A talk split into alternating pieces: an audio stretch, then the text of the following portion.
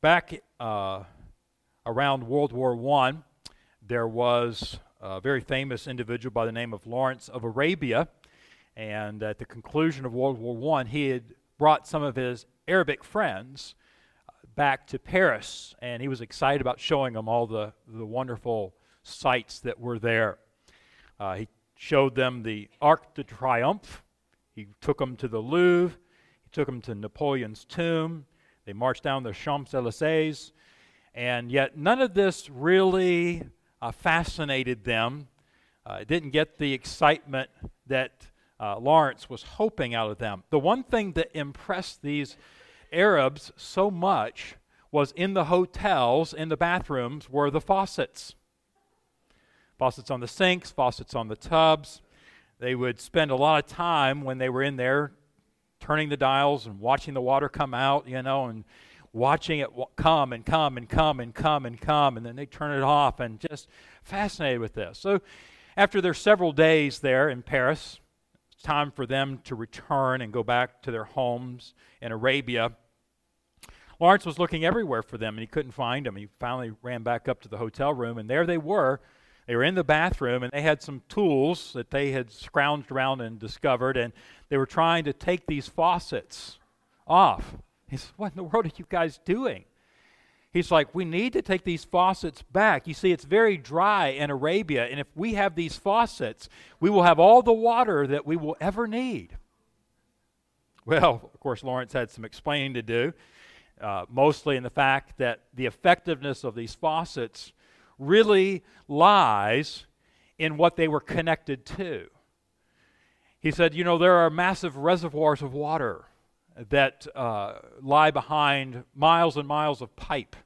He says, and even before you get to those reservoirs, beyond that, there are the, the high altitude Alp mountains with snow caps, and then it's melting snows that come down through the different streams and tributaries into those reservoirs. He says these faucets would really be of absolutely no use were it not for the water source. Well, you know, a person who is not connected to Christ is kind of like a faucet that's not tapped into the reservoir.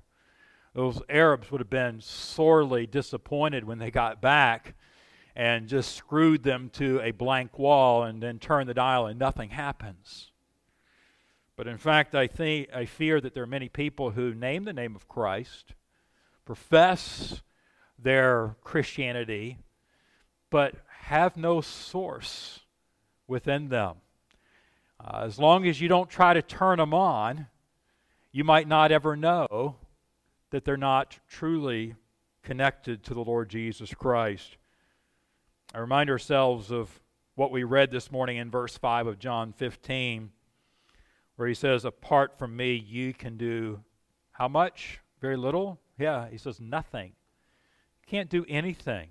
Now, obviously, we do things but he's talking about of anything of any consequence that would get the Father's honor. Uh, we might even do some of the very same activities that someone else might be doing, and that individual might be actually receiving the, uh, the favor of the Father because they're doing it as they're abiding in Christ, where someone else is doing essentially externally the exact same activity, but doing it carnally in the flesh. The emphasis, I think, of Jesus' illustration here from agriculture is to emphasize the importance of the vine to the branches. There's two things talked about here there's vine and branches, but we have to walk away and understand that the vine is integral for the branches to be anything. As long as the branch is fully connected to the main vine, life is sustained and will be flourishing and so, really, what we're talking about here is, as believers, the importance of continuing in Christ. He uses the word abiding, but perhaps when we read that word, we're like, well, what does he mean by abiding in? We abide in a home. You know, we come to church, we abide here for a period of time. But the term abiding has the idea of more of a steadfast continuity to it. An, uh, an importance that say, I want to I want to stay connected. I don't want to just kind of check in and check out. It's, it's an ongoing fellowship, it's a relationship. And as long as the branch is fully connected to that main vine, that branch is going to be sustained. That, that branch is going to flourish. We've seen it in our yards, right? There's a high wind. I used to have some birch trees in my front yard, and they were notorious for, in winds, just breaking off the, some of the branches and dropping them down. And, you know, there might be some green leaves on there for a period of time, you know, if, and that would not be uncommon. But if I just left that branch laying there on the ground, it wouldn't be long before those leaves would brown and fall off. And then eventually the, the branch loses all of the sap and all of the uh, stored up energy that it has in it, and it would be brittle and die. It has no life in it. But as long as that branch stays in the tree and it doesn't become diseased, it really is integrated in a proper way, it's going to flourish. And so you and I have to remain in Christ. And as we do, He will sustain us. Now, by saying remaining in Him, I'm not saying you've got to keep yourself saved because we know that's the work of who? That's the work of the Father. You know, when we get saved, uh, He eternally puts us in Christ's hand and then Christ's hand in the Father's hand, and He says, No man can pluck you out of those hands. And if He says, No man, I'm pretty sure I'm a man, so I can't pluck myself out of that. So, in, in that sense, we have a great joy that our salvation is a work, a divine work, a sovereign work of God that we receive. It's His grace, it's not our merit. And we understand that. And just like there, so when He does that, when He does the saving, it would intimate that there's a weakness on the part of deity to suggest that we could stop being saved once we're truly saved. You say, well, it certainly looks like there's people out there that are saved and then stop being saved. When I would suggest to you what Jesus said there are those that were among us, but they went out from us. They went out from us because they were not of us. For if they had been of us, they would no doubt have continued with us. Great emphasis on little prepositional words in those verses, but the, the importance is for us to understand is you know, you can be with someone but not of them. I don't know about you, but sometimes I have found some of my most comfortable clothes in a resale shop or a thrift store or something like that. And you can outfit your wardrobe pretty cheap sometimes. And, uh, you know, there's name brand t shirts, for instance, that are out there. And I, I've found some of those and thinking, wow, this is a really good quality shirt. And I look at it and uh, it might have some company's insignia on it, right? And I'm like, hmm, you know, okay, it'll be a good paint shirt, be a good yard shirt, you know. Sometimes I'm of like, hmm, I don't know this, what this company is about. Maybe I don't want to represent them, right? Several years back, there's a brother in Christ that I knew. He's with the Lord now. Uh, s- such a heart for the Lord, but he loved uh, going and getting good shirts like that from the thrift store. And one day he showed up to a men's gathering we had, and I, uh, some of us looked at it, and, and all I had was just this careful stitching. And uh, we were trying to figure out how to let him know that uh, though he was obviously innocent about this, he was walking around advertising a gentleman's club. Never saw him wear that shirt again. But it was a beautiful shirt. I mean, it really was. The point is, just because you put on the shirt doesn't mean you really belong to the organization, right?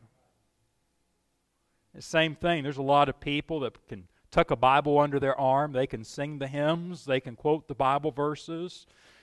They might have the shirt, so to speak, but they're really not part of the organization of Jesus Christ, the body of Christ. So if we're going to remain uh, we need to make sure we remain. There's an onus, there's a responsibility here on us. It, it, it is left to, to some degree to our free will in this regard. And he's saying, you need to do this. It's not like a take it or leave it. This is what you should be doing. You should be abiding. It's commanded here. But the fact that it's commanded suggests that there's the possibility that we might not be living this way. We might choose the wrong path. And so Jesus wants to sustain us. The Father wants to sustain us spiritually in our daily lives. But will we choose to remain in Jesus Christ? That's our concern.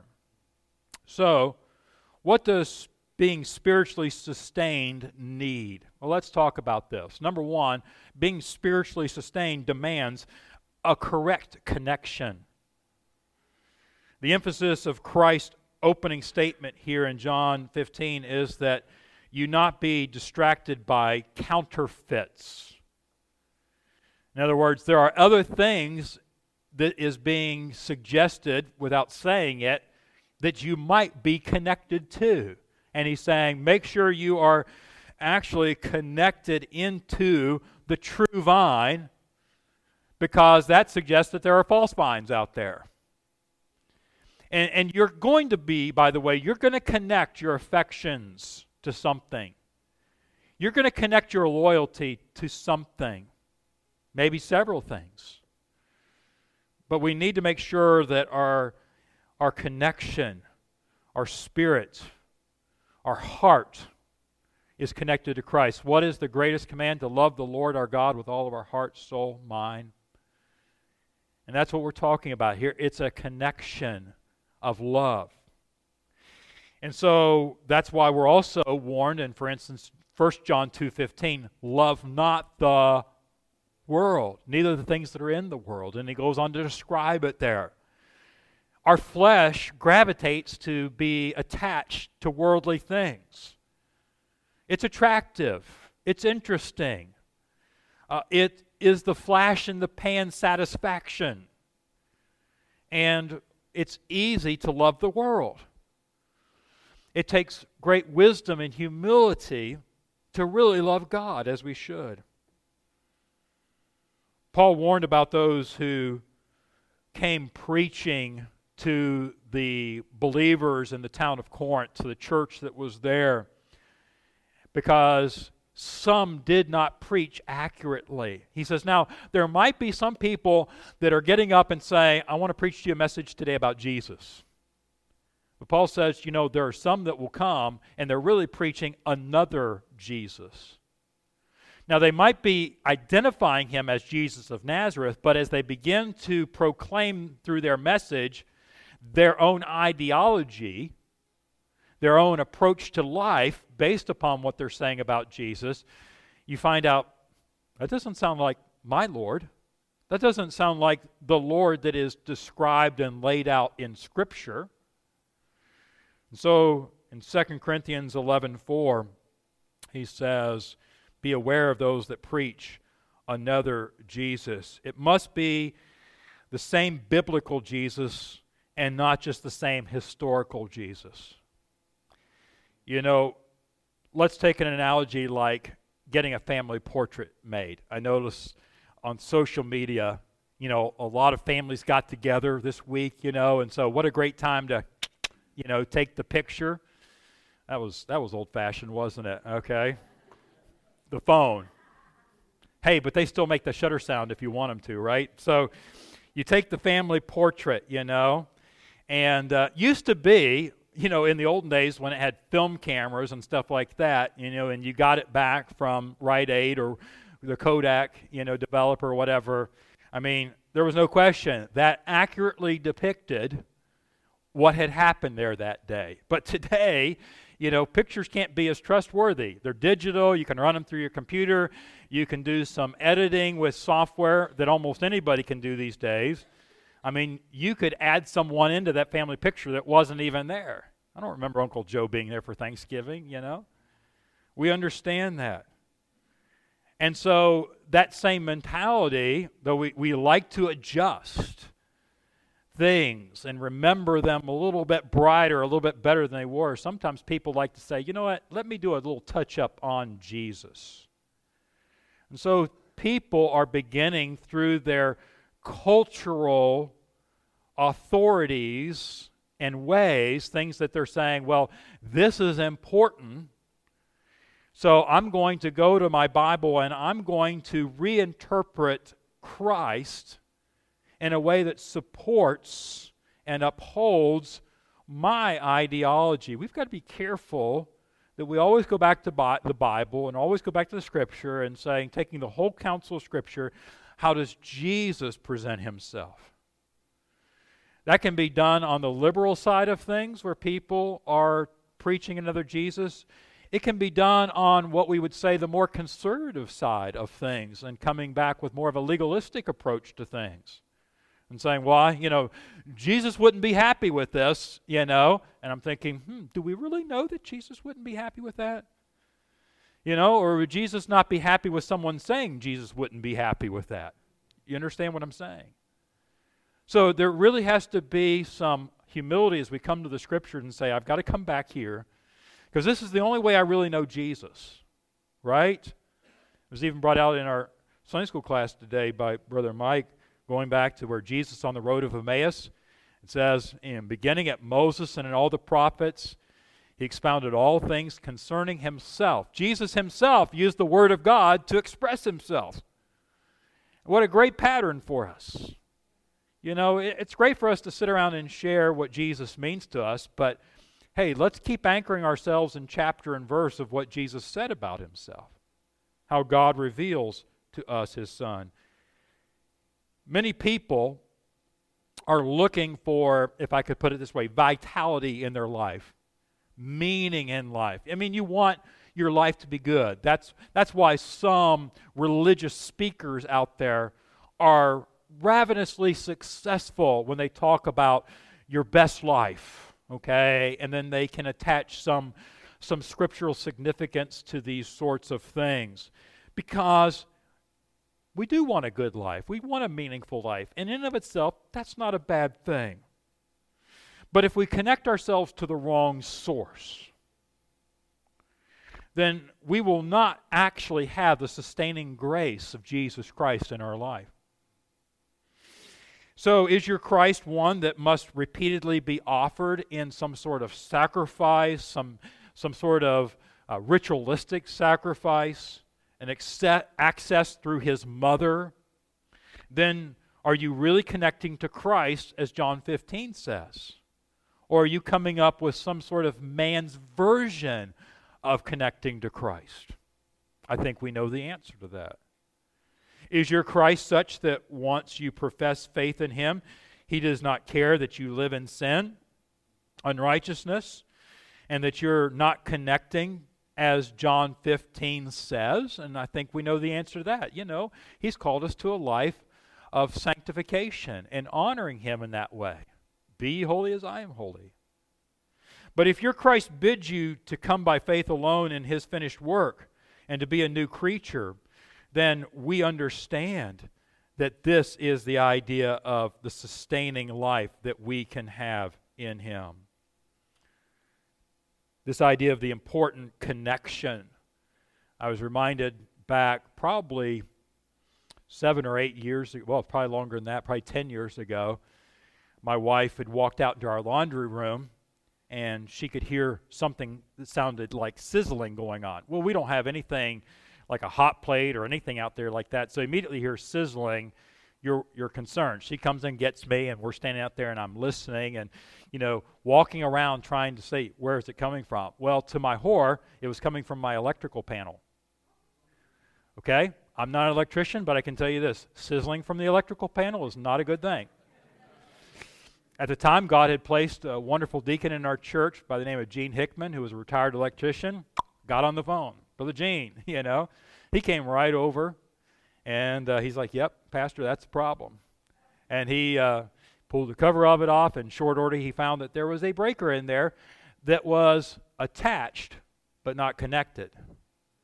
You know, if you know anything about breakers, you know, they kind of go in one way and catch a little hook, and then you push it in, and it, you want to really go in hard because it's going to make that connection to the breaker bar in the very center and someone had put breakers in it before we had bought the house that weren't the right breakers for that panel. And so it wasn't getting that nice connection. You You know what? We want to make sure that we are truly engrafted into Christ, right? A lot of people want to make kind of say, well, I'll touch around Christ. I'll, I'll kind of show up to church. I'll, I'll enjoy the, the Christian culture. But you know, that never ends well. There ends up being some resentment, resentments and disappointments and exasperations and ultimately bitterness.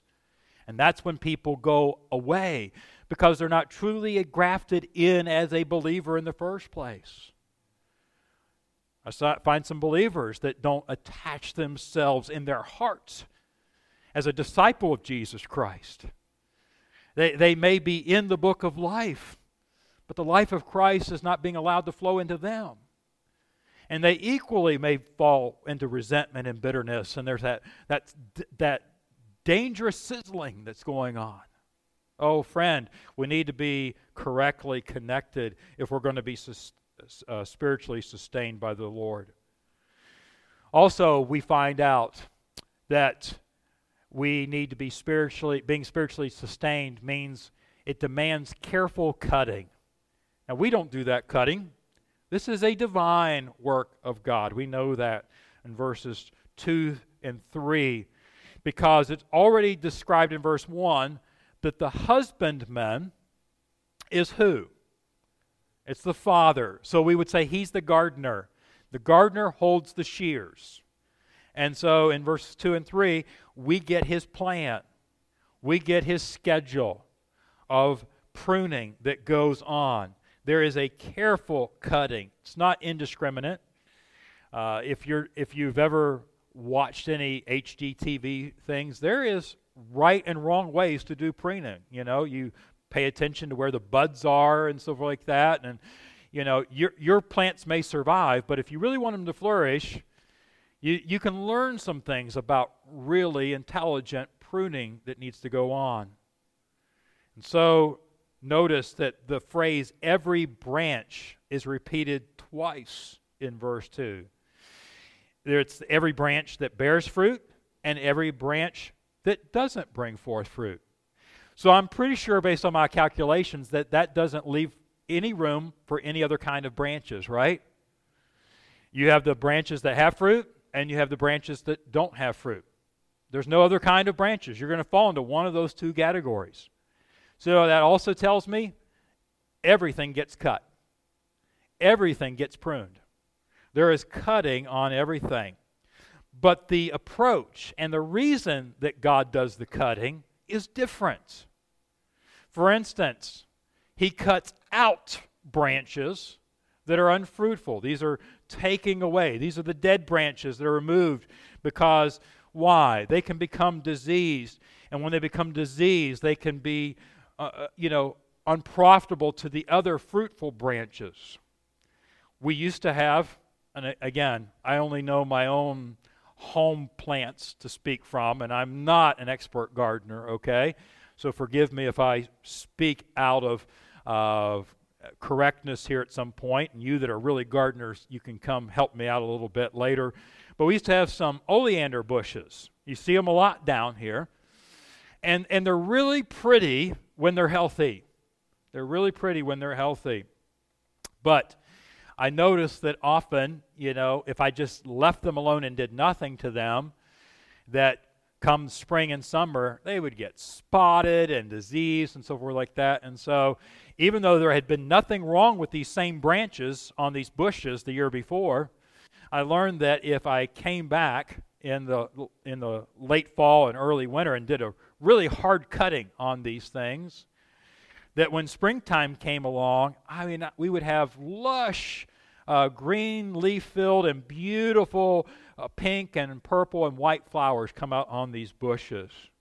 But if I neglected that and just said, you know, I'm just going to let it ride, it was a bad season the next year. They, they were not very attractive to look at. You see, so it is for a Christian you might be wondering, why is the Lord allowing me to go through suffering? Is He picking on me? No, He's cutting on you. Why is it these hardships happen in my life? Correction, they're not just happening, they are sovereignly intended in your life. Your Father has planned it all. Look at it as an act of love. He wants you to be able to really mirror the grace of Him through your life. Ephesians 2:10 tells us that we are his workmanship workmanship created in Christ. We're not just saved by grace alone as Ephesians 2:8 and 9 says for our own benefits, and we often forget that very next verse that we're created for his workmanship. You know, you walk into a showroom and, and, you, and you look at some sort of crafts, whether it's pottery or woodworking, and you ooh and ah over at that, and you're thinking, wow, who is the craftsman who did this, right? I'd like to meet this individual. That's how it ought to be when people encounter you and I, that the grace of God, the Spirit of God flowing out of us, that we're that sweet savor of Christ among everyone so that people are saying, wow, who is it that's behind making you the person that you are? You are a workmanship. And so don't resent the cutting in daily life experience. This is when we, if I can pair back to last week's message, in everything give thanks, for this is the will of God in Christ Jesus concerning you. You can say, Lord, this is an opportunity when the hardships come, and I can say thank you because you're making me a better resemblance of Jesus Christ, conforming me to the image of your Son, making me your workmanship, so that I can be a testimony among those around me. I can be an encouragement to other believers who may yet have to go through something similar. So there is the cutting out of branches that don't belong, but there's the cutting on, the purging. And also in my front yard, I have monkey grass as a border.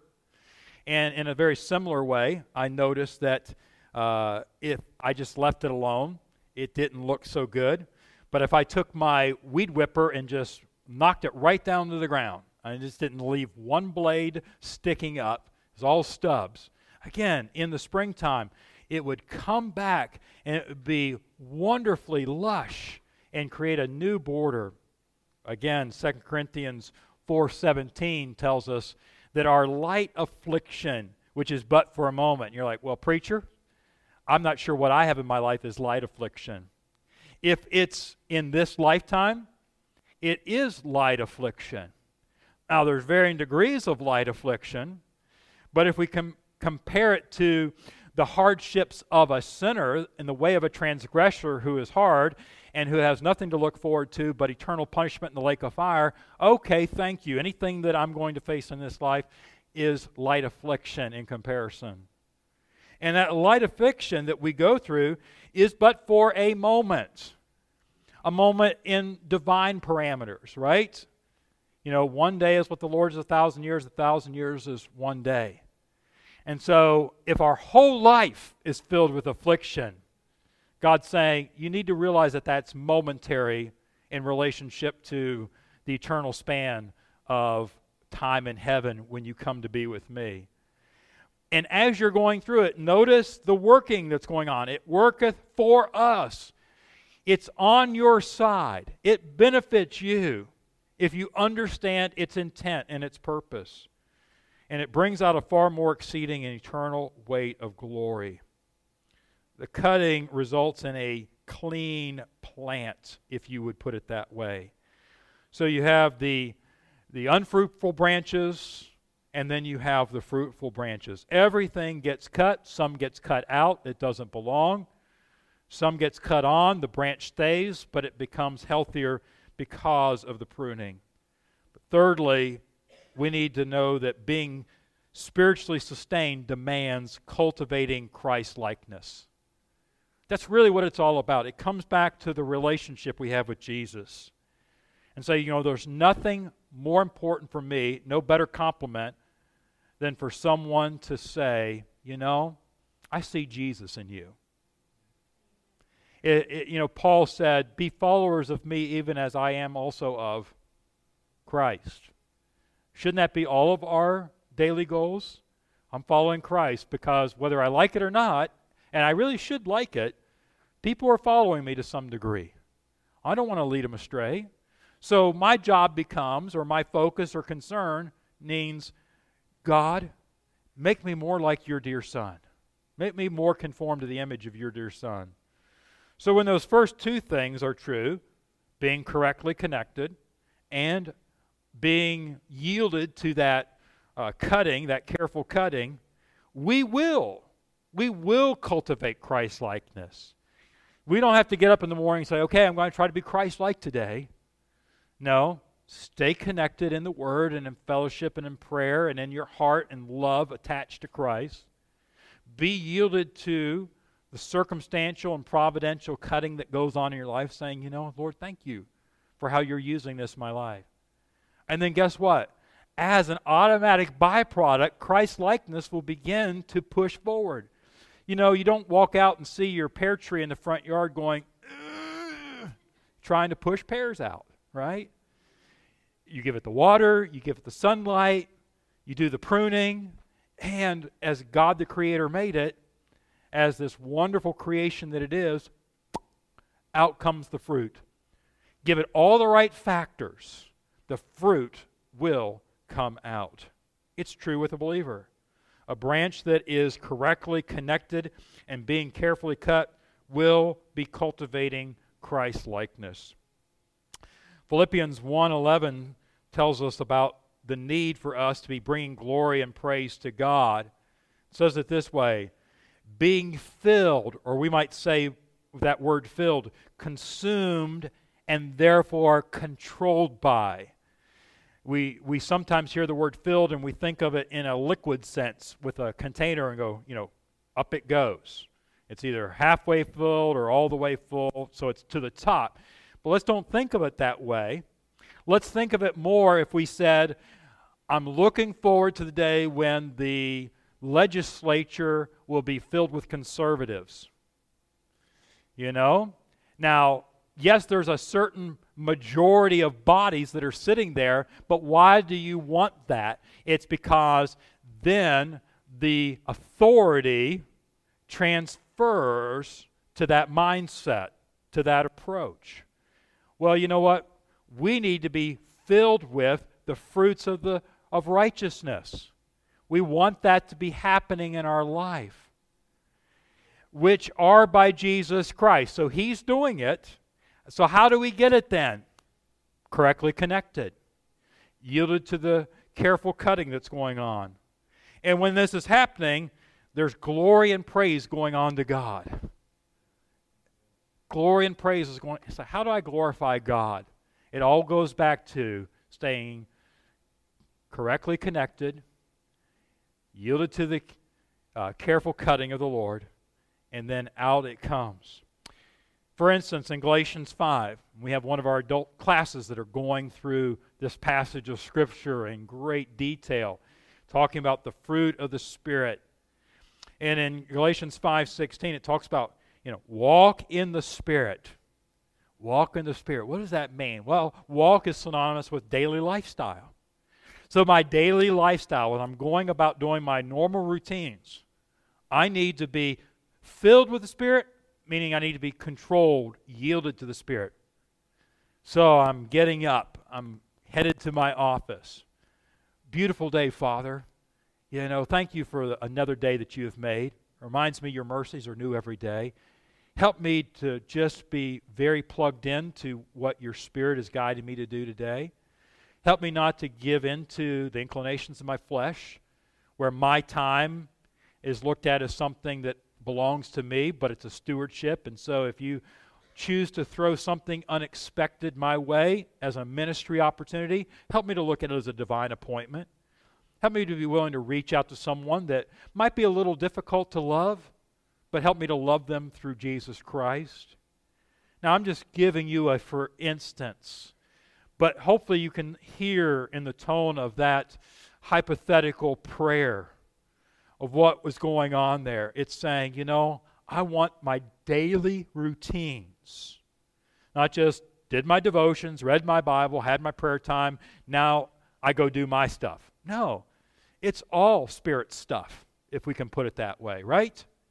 We're walking in the Spirit. There shouldn't be a moment in the day. I don't care if you're losing at Monopoly at family night. Okay? I don't care if you're in a rush to get somewhere important and you're five cars back behind a school bus that still has seven stops to go and they're only dropping one kid at a time. There's never an exclusion to when we should be walking in the Spirit, folks. You see, there is disciple making that actually results when we're engaged in this the right way.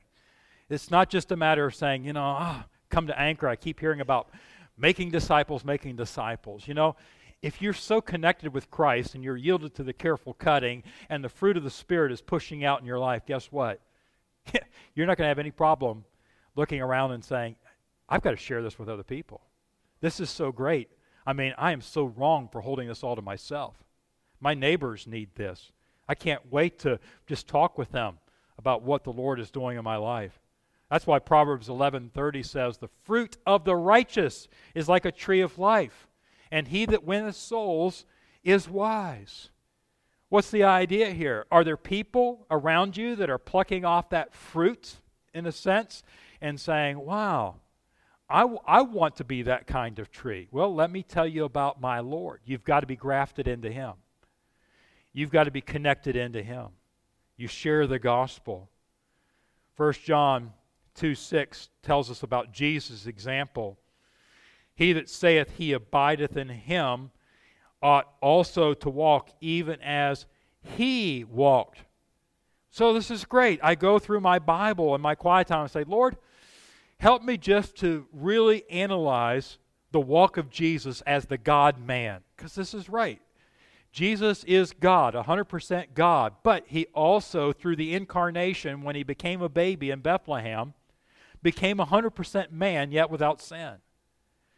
And he walked. And we can read the Gospels and we can learn about Jesus, the Son of Man, right? And so I can learn how I need to walk as I see how Jesus walked. How did Jesus handle this in his humanity? How did he respond? What were his emotions like? And I can say, you know what? I need to apply that to my life. That's what 1 John 2 6 is talking about.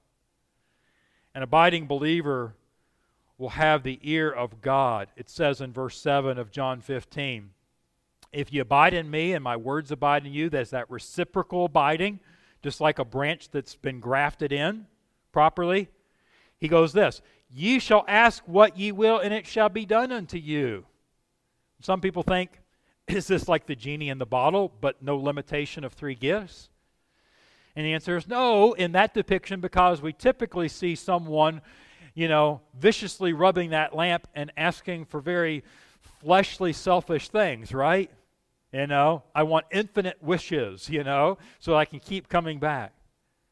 The truth of the matter is, if we delight ourselves also in the Lord, He will give us the desires of our heart. He will implant in us. He will change our wanter, is the idea. If we are abiding in Christ, we're carefully connected, we're yielded to the, cu- the cutting process, then guess what? That nature, that heart of ours, will pray the right way. We will, we will ask in a Father honoring way. The person desperately dependent on God will struggle for everything that is good in the Christian life. I, want this. I, Lord, bless. We'll pray this way. Lord, bless my family through this time of adversity. May we not just be talking about the hardships of it, but we, may we talk about your goodness through it. And Lord, we're praying for Sister so and so at church, and she's just riddled with cancer. And Lord, I know it's your ability to heal her. And if, if that's your will, if that brings glory to your name, then lift that disease from her as you often have done for your children. But if this is a illustration of you just wanting your grace to be sufficient so that your strength may be perfect, made perfect in weakness, Lord, may Sister so and so see that, and may this be a, a great time of learning for all of us about your goodness in hardships. You see, salvation is more than just a future home in heaven, isn't it? And, and so we got to be really careful as Christians who are saved and have the truth that, yes, we need to warn them. Yes, you're a sinner, and the penalty for your sin is hell. But Jesus changed that, making a way through Him and leading people to believe that the only great benefit is just that future home in heaven. No, you get to enter into a walk with Jesus Christ, the Son of God. You get to be connected to the Heavenly Father through the great high priest. You get to have the Holy Spirit set up housekeeping in your home and guide you into all truth and be your comforter. Now, now. I read this recently. I want you to really put on your thinking caps and try to determine whether you think that this is a good biblical statement here. Our heart, reason, history, and the work of Christ convince us that without Him, we cannot achieve our goal, that without Him, we are doomed by God, and only Christ can save us. Good statement or bad statement? Everybody's hesitant. You know, you're thinking, Pastor, you're trying to trick us, right? I'll help you. It's a great statement. Theologically, it's very sound. Now, these were deep thoughts that were written down by just a 17 year old boy back in the 1800s. It revealed a spiritual wisdom that few people attain in their life. He was baptized into the church in the year 1824 at the age of six. He was confirmed at the age of 16. So, in other words, he had, for better or for worse, in some of what was going on in the church at that time, he had a, a lot of biblical and religious upbringing. When he came to his high school graduation, he was required to write an essay on some religious subject. What did he choose? Here was the title of it The Union of Believers with Christ According to St. John's Gospel, an exposition of its basic essence, its absolute necessity, and its consequences. All right, that was the title, right? Pretty good. And so here's part of what he wrote in this. The fruit of our union with Christ, he continued, is our willingness to sacrifice ourselves for our fellow man. The joy with the Epicureans, and they were the ones that eat, drink, be merry, tomorrow we might die, you know, the joy with which the Epicureans in their superficial philosophy sought in vain is a joy known only to the innocent heart united with Christ and through Christ to God. Good words? Great words. I mean, for a 17, you know, this is like seminary level stuff today, you know, being able to write like this. You think, who is this 17 year old boy? He grew up to be known more as the infamous Karl Marx, one of the founders of communism. And by 1844, nine years later, he abandoned any Christian devotion he may once have felt.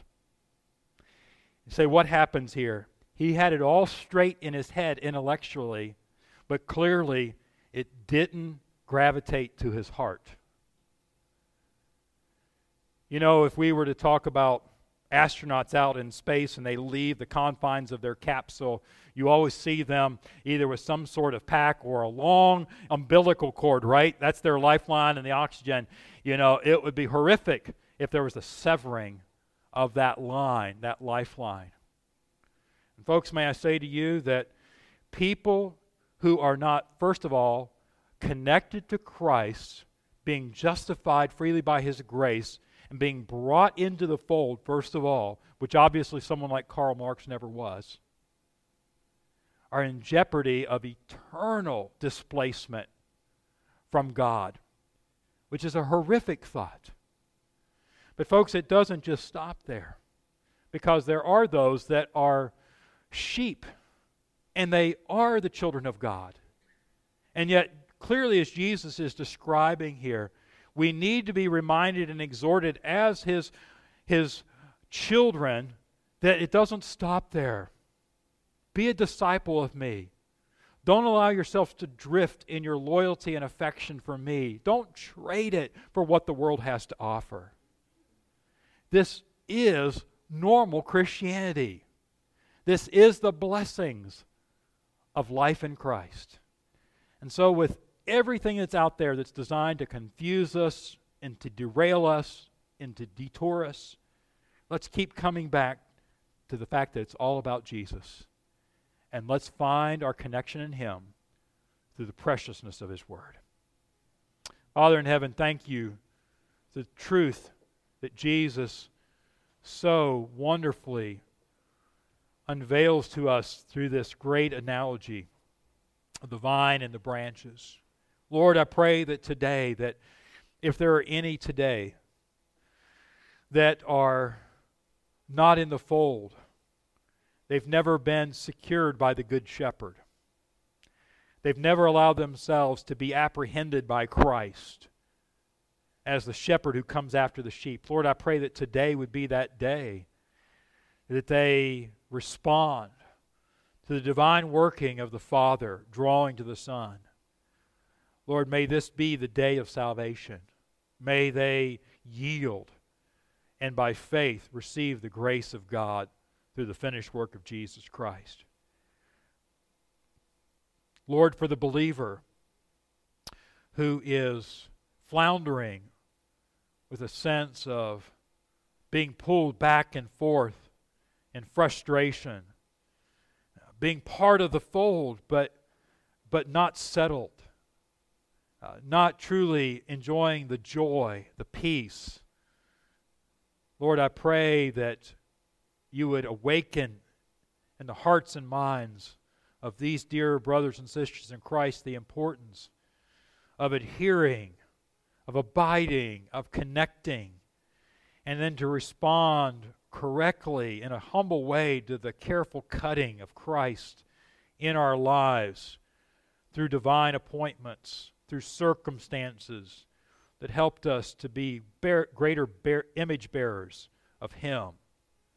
And Lord, that we would just rejoice humbly in the Christ likeness that you generate in us by that divine work.